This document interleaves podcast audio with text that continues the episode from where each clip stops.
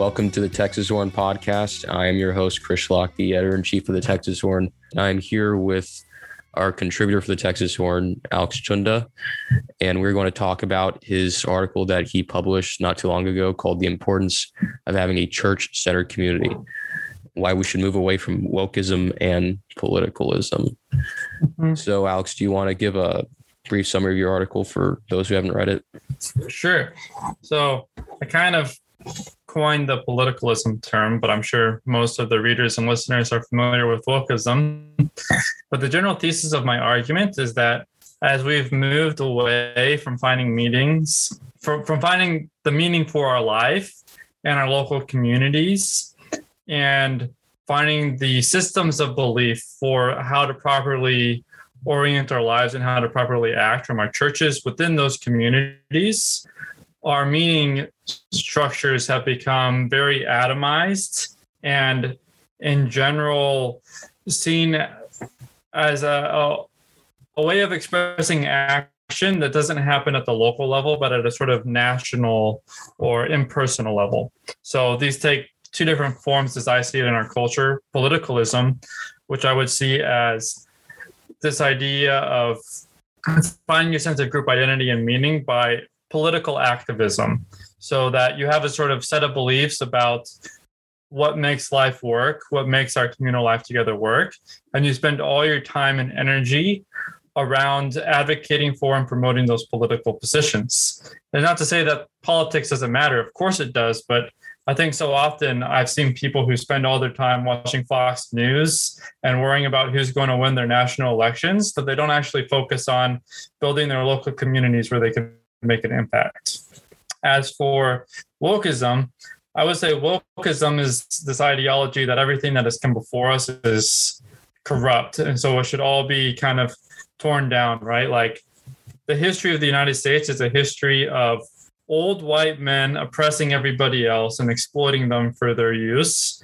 And so there's really nothing to be saved. But what we need to do now is to do away with the past and to chart a new way forward. And there's this really strong sense of meaning that comes from this, I think, because you have this sense of self righteousness. You're crusading against the injustice and the wrongs of the past and are fighting for truth and justice in this new way forward. But the problem is, this doesn't actually confront the reality of, of human sinfulness and of what human beings actually need to live life well, which is, you know, the way that we actually treat each other. Instead, it sees this utopian vision to be established through the state. Um, and so it's very alienated from the realities of life and the importance of a personal virtue. And so what I what I'm really arguing in the end is that we need to get back to the church-centered community where we find our realm of meaning in terms of what we're supposed to do and the way that we interact with our community.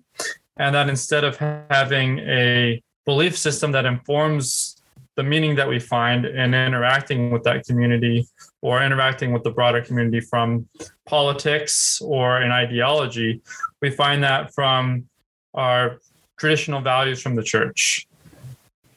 Yeah, I, I agree with everything you said there. Um, one thing that I that I'm wondering is um, um, why you mentioned politicalism and wokeism as um, these two forms of ultimate meaning that people are pursuing. Is it because it's the most um, prominent that you see at the moment? Because there's also people finding an ultimate sense of meaning in environmentalism, for example, mm-hmm. um, and other ways as well. Um, so, wh- why these two? I see them as the two most prominent ones. So, I didn't really mean it to be to the exclusion of anything else that you might categorize as one of these kind of secular religions, but more to pick out what I see as kind of the two dominant strains of secular religion present in our country to date, with politicalism being the one more present on the right, um, although you see it a bit on the left too, and kind of some of the more classical liberal types, and then wokeism being the really dem- like dominant uh, secular religion of the left. Right. Mm-hmm. Um, yeah, let's let's go into. Um, you talked about a liberal, tolerant social order. Um, for those who haven't taken a political science, you know, class at a university, you describe mm-hmm. what exactly you mean by that. Well, in particular, as regards this article, what I meant was that the liberal social order advocates for the spirit of tolerance and diversity in opinions and thought, which is I don't want to take like um, too critical a stance of that because I think you know free expression of ideas is a very important and good value. Um, but the thing is, in order to kind of make our system work, there's this old saying, right? Like that uh, it's it's impolite to talk about religion and politics at a party, which is that in the interest of kind of living peacefully, we've kind of sidelined religious questions, and then we were able to get away with that for a long time in our liberal social order, um, with the idea that like religion isn't going to be part of the public sphere, um, because we could just kind of take for granted that there were these things operating in the background that were going to form our values, and that they were similar enough not to cause or they were similar enough to give us a common vision for how we were supposed to live that we weren't going to have irreconcilable differences when it came to governing our common life if that makes sense. Um, yeah. but as the different value systems have diverged further and further in the life of our country that's no longer um, been a workable solution. We can't just sort of sideline religion from the public sphere and we don't really do that. So instead of because we don't find it acceptable to bring um, traditional forms of religion into the public sphere.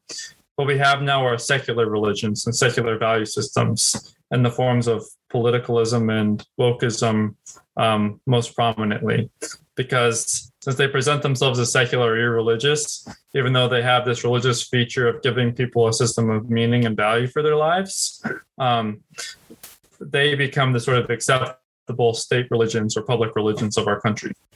Yeah, that- I, mean, I I completely like just seeing some of the sort of cult like worship of some of our politicians, you know, Trump and Obama being two of the Bernie as well. Um, it, it's you can tell just from, you know, just seeing people decked out and, you know, their, you know, MAGA gear or whatever, um, feel the Bern gear and um, just constantly on Twitter tweeting about, you know, politics. And, you know, when it's when it's completely consumed your life, it seems like, yeah, you've probably mm-hmm. aren't worshiping, you know, you're probably worshiping it is, you know, what I'm trying to say.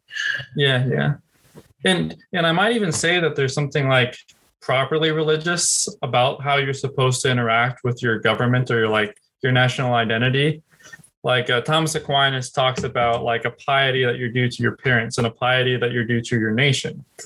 But those are all supposed to come under this higher piety, which is piety to God. And there, there's some I, I believe in God. I'm a, I'm a Catholic, obviously, but yeah, put it in a kind of a more secular terminology. Some people will define God as that which you value most highly. So you, you worship that which is of ultimate value to yourself. Mm-hmm. And so we've we've done this really disordered thing, um, as something people have remarked upon as part of the impetus in the 20th century of countries to go towards uh, totalitarianism and the awful regimes that we saw of the Nazi Party in Germany and of the communists and um, and the USSR is that the state becomes the realm of ultimate value. And that's, I think, what we're seeing more and more today in the life of our country is that the state is becoming the realm of ultimate value instead of something transcendent. And that's really important to have something transcendent. So you're seeking something kind of beyond what exists here and now and you resist the impetus towards utopia building right right um, so um, one thing you say um, is that well you mentioned it a bit earlier that um, the liberal in order to make the liberal tolerant social order work is um, that um, that we all decided to not to no longer make um, these questions of ultimate meaning socially acceptable and in public. Um, so, would these topics of meaning and purpose be so, socially acceptable in a non-liberal, intolerant social order, in an in an order without I, I, guess as much liberty um, that's less tolerant maybe i mean are you talking about a government imposing a certain religion or um, a government that has an established religion. What mm-hmm. exactly are you are you um, referring to there? So, I'm not sure exactly that I think like what I think the solution is, or I necessarily have an idea that's better. I think with this piece, I meant to more point out the problem that's inherent in the system that we've adopted. And in the past, right, before the, the liberal political orders or social orders, there would have been a state religion, which means that the state and the church would have been separate, but they would have been kind of holding each other in a way that the state says, like, through this religion, we enforce the system of values by which we're going to govern our common life. And the government is going to be a reflection of that, is going to kind of try to follow along with that, if that makes sense. And so mm-hmm. they support each other. Um, as liberalism grows, it tries to sideline religion in order to have like a more purely rational life in um, in the political sphere. Um, so religion gets kind of pushed away from that. You don't see these kind of two structures of church and state together, and the church gets put to the side. And like I said before, that worked for a long time because the church remains strong in the background. And Tocqueville talks about this in the United States that what he saw that made the United States democracy work was that there was a strong system of churches that formed the communal life of the people and the, um, the moral life of the American people. But as the church has declined, as we've become atomized and separated from the communities that continue to form Americans in this moral, spiritual, and virtuous tradition, um, that system has disintegrated. And there isn't something that's being upheld in our public life like there would be with a like state recognized church or religion um, to kind of bring us all together in a common value system. Well, let's say there was a state recognized um, system. Uh, would would that be able to um, actually bring people together? I mean, when people maybe rebel if they disagreed with the state, or you know, um, does that actually does that actually work? What What do you think? I'd say I'd probably have to think about that more, but I would say that there are certain, like having a state sponsored religion doesn't mean that you don't have freedom of religion. It just means that the church is going to work closely with this one religious group and say that this is like the main religious system that is going to inform our common life, and that we're going to try to uphold this and we're going to try to get everybody to believe this through peaceful, um, argumentative means. So this would be something more kind of like what England has, although the Church of England has really fallen apart lately, um, where you have a, a state religion in the Church of England, but you still have free exercise of whatever religion you want. And at certain periods of the Roman Empire, and unless my history, I, am pretty sure this is right. Yeah, certain periods of the Roman Empire, this was also the case that, uh, um, you know, they had a state-sponsored religion and the, the cult of the, the Roman gods, but they still allowed all sorts of other religious practice within the Roman Empire. So you, you don't have to be oppressive to other religious beliefs in order to have a state sponsored religion. Um, okay, that makes sense. It has its pros and cons also, though. Um, yeah. So the, the pros and cons, all sorts of different solutions here. None of them are going to be perfect, which I think is just the reality of how political life works in general, as all great political theorists have have noticed and remarked upon. Aristotle famously comparing and contrasting the benefits and cons of monarchy, oligarchy, and democracy. But uh, you need to be aware of what the pros and cons of whatever option you choose are. I think. Right. Um, yeah, and I, I just, I guess I just have a, a slight problem with, uh, I don't know, sponsorship because it seems to me that the government mm-hmm. really can only get anything done through force. Um, I just, I just don't see how the state could encourage or persuade. It just seems like, unless, I mean, they can't approve. You know, they can um, say this is this religion is correct and we approve of it. Mm-hmm. Um, I'm I'm not too well versed in you know British or Roman history. Yeah, well, yeah. Uh, do you know anything about um, what that sponsorship looked like? Or I could give a different example, which would be Germany, um, which you can either choose for your tax dollars to go to the Lutheran or the Catholic Church. So it looks like like um, the state supports the church monetarily there, right? That tax dollars go to fund church things. And so theoretically, you could have a state sponsored religion where the, the state is just going to spend money in this church trying to promote its programs.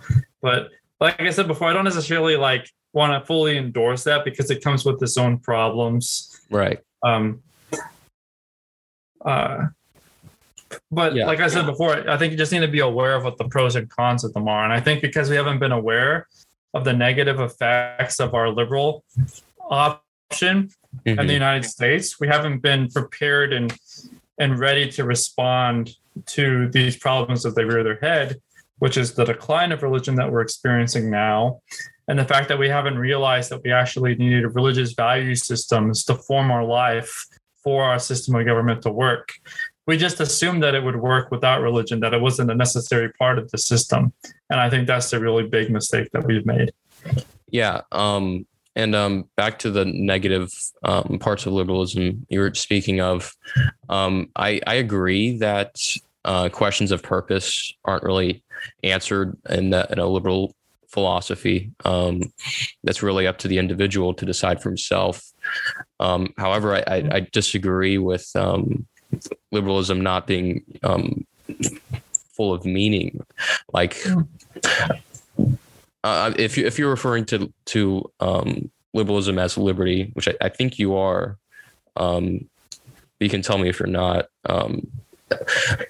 Well, I, I just see that you know there's a ton of value behind each individual having you know an inherent dignity to themselves and therefore deserving equal status and should be treated fairly Mhm. and have protected rights that Sure. you know stem from their inherent dignity you know whether that inherent dignity comes from god or some other you know deity of course is not really answered with the liberal philosophy but the same uh, groundwork is there it's that they have it they have i mean you know leftists or not really leftists but liberals in america don't really you know have an answer for why we all have inherent dignity particularly the you know atheist liberals Yeah. um, but they all still agree that you know we do we are all equal and we all have the same status because of that dignity and um, you know from that comes laws like we shouldn't kill or shouldn't steal from each other.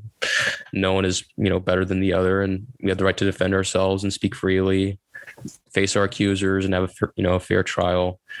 So um you know w- would you agree with that that um of course if that's what you're describing of as liberalism um So that it that does have a lot of meaning behind it Yeah, I, I am describing that as liberalism, but I think that has this problem. So that has values to it, right? Like there are Yeah. values like human freedom and liberty is a good.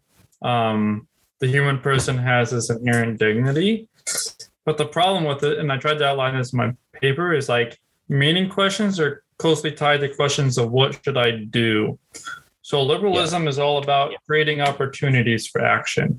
It's all about saying you can do this, but much less about saying you should do this. And so these questions of what should I do with my life? Like, should I get a job in this area? Um, should I get married, have a family, have kids? Well, all answered in a kind of cultural, communal context within the life of the United States, and that has deteriorated. So now what we have is this vacuum of of meaning in terms of the the answering of what should I do kind of values. Um, and so people are, I think, increasingly lost about like how do they actively make a difference or contribute to society in a way that they feel that their lives have meaning. And that's what's been filled in a lot of ways by the secular religions are the, the answer to the questions of what should I do? What should I do with my life? Because liberalism doesn't give answers to that. It just says it's good to create opportunities for people to do these things in a different way and assumes that people are going to know what to do with that freedom. And it takes a certain kind of moral formation to know what's actually worth doing in life and what's going to make you happy. And those are handed on to us by our traditions, by our our cultural traditions, our religious traditions. Yeah, I I completely agree with that. Um, so you also mentioned uh, the political and economic realms of life, um, and that in our liberal order they're separated from um, ultimate, you know, questions of ultimate value. or the the realm of ultimate value, if you will. Um, can you explain how they are and um, why that should change? Um, sure. So, political and economic questions. So, I like the way Jordan Peterson would explain this, uh, which is we sometimes talk about. It. He's not the only person that talks about this, but I, I just really like him. So he's the one that comes to me most readily to mind, which is you need value systems and value judgments in order to decide what to do. Like, for example, the fact that I've chosen to sit here today and record uh, this interview with you and this podcast says that I value this over the million other things I could have chosen to do with this time. Um, and maybe the kind of go off on a little tangent here. Maybe the reason people are so afraid of commitments is because they have no strong value judgments. So they're left in this indecision about what they should do because they don't know what's better or worse to do with your lives, because they don't have a tradition or a system that's informing their lives to tell them what they should do. So, anyway, in the range of economics and politics, we have to make decisions about what's worth spending our money on. Like, I spend money on um, on college or do I, you know, not spend money on college and just go find a job? Right? Like we're making economic decisions there all the time, or the financial sector is basically the job I see as at the financial industry to decide what's worth allocating our resources to and what's not when you invest in certain things. And I think what we often see in our economic sphere is that the only value judgment that's left is is dollars uh, the quote Jurassic Park, we don't, we were so uh, worried about thinking that we um, that we could do something that we don't ask if whether we should do something kind of idea. So all we're worried about is how much money is this thing going to produce? Is not is it actually going to make our lives be- uh, better? Is is the pursuit of this resource um, something that's really valuable to the happiness and flourishing of the human being? But I would, I guess, give a caveat to that in saying that, like, we make all those decisions in the way that we choose to spend our money. So, right, if you invest in something and it gives you a return, the market is saying that we find this thing valuable, uh, of inherent value because people are spending money on it. But, you know, like when it comes to things like drugs and alcohol, people find a certain kind of perverse value in things sometimes that I think we should really second guess whether, you know, the, the market forces are always going to push in the direction or really eliminate what we find of value in the right kind of ways. So that was maybe a confusing answer. So if you want to dive into something I said, uh, yeah, um, I mean, I, I mostly agree with that. I, I do think the market is is an indicator of um, what people do value um, based on supply and demand. And um, yeah, and uh, back to the um, the economic realms you were speaking of, you you mentioned Hayek um, and mm-hmm. uh, his critique of economic planning and how it would work because people have different tastes. Mm-hmm. Um, but then you also say that um, that some value judgments in economics should be prioritized as well. Um, do you know which exactly you're referring to? Like, is there are there some um, choices that are more valuable than others that should be decided by bureaucrats? Um, so I think by this I was trying to distinguish what we generally think of as the economic realm versus like political realm. So like you could think of the decisions made by our, our government as economic choices because we've empowered these people with our tax dollars to spend that money on certain things. So there are certain realms that are necessarily going to need to be decided as long as we've decided not to be anarchists by the government. So they have to decide what's better or worse to spend our money on. Do we spend more money on the military? Do we spend more money on roads? Do we spend more money on social projects? So we have to decide what's most valuable to us, what's most appropriate for the government to be spending money on versus private institutions, charities, or private individuals. Um, and so, what really belongs to the sort of political realm of economic decision making versus the private realm of economic decision making? And yeah, like I said, assuming that we're not anarchists, we always have to make certain decisions in the political realm about what's valuable and what's worth spending our resources on. Yeah, um, just a minor uh, caveat there. Um, like I, I completely agree with that. If we're talking about you know, le- you know legislators um, making those decisions, but if we're talking about like central planning as as you know bureaucrats like under the Nixon administration deciding you know how much I forget what exactly he was deciding, but it, he was but something like orange juice, right? Like how much orange juice would Americans drink in a year? Like by the gallon, you know, figure that out. Like you know, how how exactly can you can you just there's there's not a single mathematical equation or it doesn't matter if you know the bureaucrat comes from Harvard you just can't know that and only the market no, it's impossible yeah right? exactly only the market can tell you by supply and demand um, mm-hmm. what people want and that determines the price so like you can't just have bureaucrats you know have a, a determined set price um, mm-hmm. which is the sort of realm of personal preference right that like yeah you can't people can determine for themselves perfectly fine what they find valuable or more or less valuable and people ought to have the freedom to make those decisions when it comes to to private goods um, but and this is the big problem that comes in with centralized planning is you have to make those decisions for everybody that like and so it becomes very conformist and mm-hmm. that's not really conducive to the flourishing of the flourishing of the human person because we all are unique and have our, our personal preferences and the things yeah. that we find valuable towards pursuing that aren't the kind of transcendental universal values. Right, right. I guess to that in some way. I guess that's a worthy distinction. It's um the the val- this the more subjective values, I guess, that of taste. You know, what exactly do you think um is is best for yourself in terms of you know what you're eating and what you're drinking and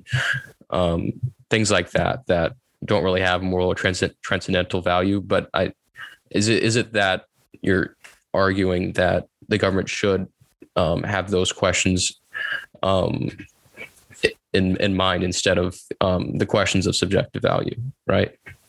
Um, I think what I would argue is that the political realm moves more towards questions of ultimate ultimate value than these individual questions are. Because whether i have one or two glasses of orange juice a day has no re- like strong moral consequence mm-hmm. versus like military spending and social welfare spending have massive moral implications right? Yeah. Um, so yeah um and and to piggyback off of that, um, you you say that um, the we become um, more divisive as as you know as our value systems begin to diverge from from each other, um, and um, if if we're talking about the political realm, it's usually as stuff like you know the military and um, jobs, spending, immigration, taxes, freedom, big tech, things like that. But mm-hmm. couldn't you couldn't these topics be something that aren't they kind of um, value neutral in a sense because you know you could both have atheists and Christians agree on being isolationist on foreign policy or having less taxes or more or less immigration, right? You know, mm-hmm. couldn't you say that? Um, well, I would say you can have the same value and have different ideas or approaches about how you achieve that value, right? Like, let's assume that everybody in the government thinks that the defense of the nation is something valuable and worth pursuing. Um, and they might have different ideas about how best to achieve that that end or to pursue that value. Um, but when it comes to governance, you also have to prioritize different values. So you have to prioritize the value of um, the defense of the nation, for example, against the value of social welfare. Um, assuming that you believe that the government is the right institution to be providing for the poor and the social welfare of the country, right? Um, whereas this would get again into kind of more of a prudential judgment and a divide between like the left and the right, where Republicans would say like the government is not the right institution to be providing for the poor. that should be left to private institutions and charities. Um, and then we should have a government that sets up a system for us that uh, that helps to provide for everybody and to maximize um, economic flourishing, right? Um, yeah. But you have to prioritize those values, and I think when you see today it's like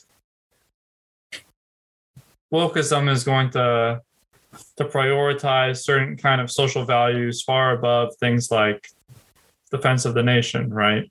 Um, mm, yeah. And so you're going to get really different value hierarchies in terms of how we're supposed to spend American tax dollars. Yeah, that, that makes a lot more sense. Mm-hmm. Um, and so, I, I, maybe add one more thing to that, which is yeah. I'm talking about secular religions versus um, traditional religious structures. Um, and and what our, our founders thought about the government was that there is a certain domain of kind of ultimate value questions that were appropriate to the government, and everything else was supposed to be left to, to private individuals and private institutions. Um, whereas as that realm of ultimate value questions has disappeared from the private life of people in the nation, the government becomes the only place to make decisions around uh, around questions of ultimate value. So everything is left to the government, and there's not this idea anymore that like local communities, churches, um, private organizations are supposed to be making these kind of questions. It's just the government. Yeah, and I think that's why we see so many cultural um, fights um, just seep into our political fights um, stuff that that really shouldn't belong in the political. Like I, I think political, like our, the stuff in the political realm should be just you know taxes and immigration. Um, but when it when it comes to stuff like the cultural, like stuff that that that's that you, that really affects you, that the, the the stuff that that you you know value the most, that's that's stuff that you can't really agree on with the rest of the country, especially at you know this stage of, of um, America. I mean, I mean, back in the day, everyone was a, you know, everyone was a Christian, and you know, everyone had basically the same um, ultimate values. But even then, there was still like a ton of um, political. Like, just look at the the fight over slavery, right? Um, it led to a civil war that's about as divisive as we ever gotten, and everyone there was a Christian. Um, so, couldn't you say that? Um, that it's, it's it's a bit too optimistic that just having ultimate values um and just you know, like everyone being a christian everyone having the same ultimate value couldn't you say that that is um a bit too optimistic for bringing us together and unifying us because i mean I, You could say that i guess the confederates weren't real christians because mm-hmm. they you know they, they, thought that some men weren't uh, weren't men. They thought they were less than men. They were subhuman. What, what do you have to say? With, you know, with with that. Um, I guess I, I would really say that the South weren't real Christians, or maybe not to put it that way, but to say that they really did have different value systems, right? Because for abolitionists in the North, they had a value system where they saw the dignity of the human person as something that applied to all human beings. And that was something of a higher value than um, whatever economic about like value these people would have brought as slaves. And you have these systems of um, of belief that come up in the South around racialism, um, uh, the inherent differences in dignity and kind of their proper relationship between the races that comes up they kind of justify their ideas. So they're maybe at the face like they call themselves christians. They they have christian sets of belief. They do have different value systems. And it worked for a long time like I, like I was saying before that these different um, religious denominations were similar enough to make the common life of the country work but there were always differences in value systems and belief. And those kind of divisions have always reared their heads in the United States. And they generally have reared their heads in pretty much every country on the face of the, the earth for time immemorial. Um, because people are always going to kind of be coming up with new ideas, new beliefs. Um, but at the, same time, it's helpful to have some sort of orienting principle upon which you can kind of like rest your disagreements. Like, for the example, between the abolitionists and the slaveholder South, they could argue about what the Bible said uh, was the right thing to do. So they have this kind of common measure to build a kind of common idea around how we're supposed to live. And I guess I would argue that ultimately that forges the um, the new forms of belief that come out later and that we, we really see realized in the civil rights movement in the United States through people like Martin Luther King, who were strongly influenced by the gospel and by Christianity in terms of their beliefs and uh, about what they saw as the path forward for the United States. So, yeah, that makes a, a lot more sense. Um, yeah, that um, um I, I forgot what I was going to ask, but um, uh, so back to uh, the solution to all this, uh, local communities and churches. Um, what can you um, advise the the listener of this podcast to do? Well, the first thing is go join a church. if you don't go to church already on a weekly basis, start doing that. And then get involved in the community. Start figuring out what the needs of your community are.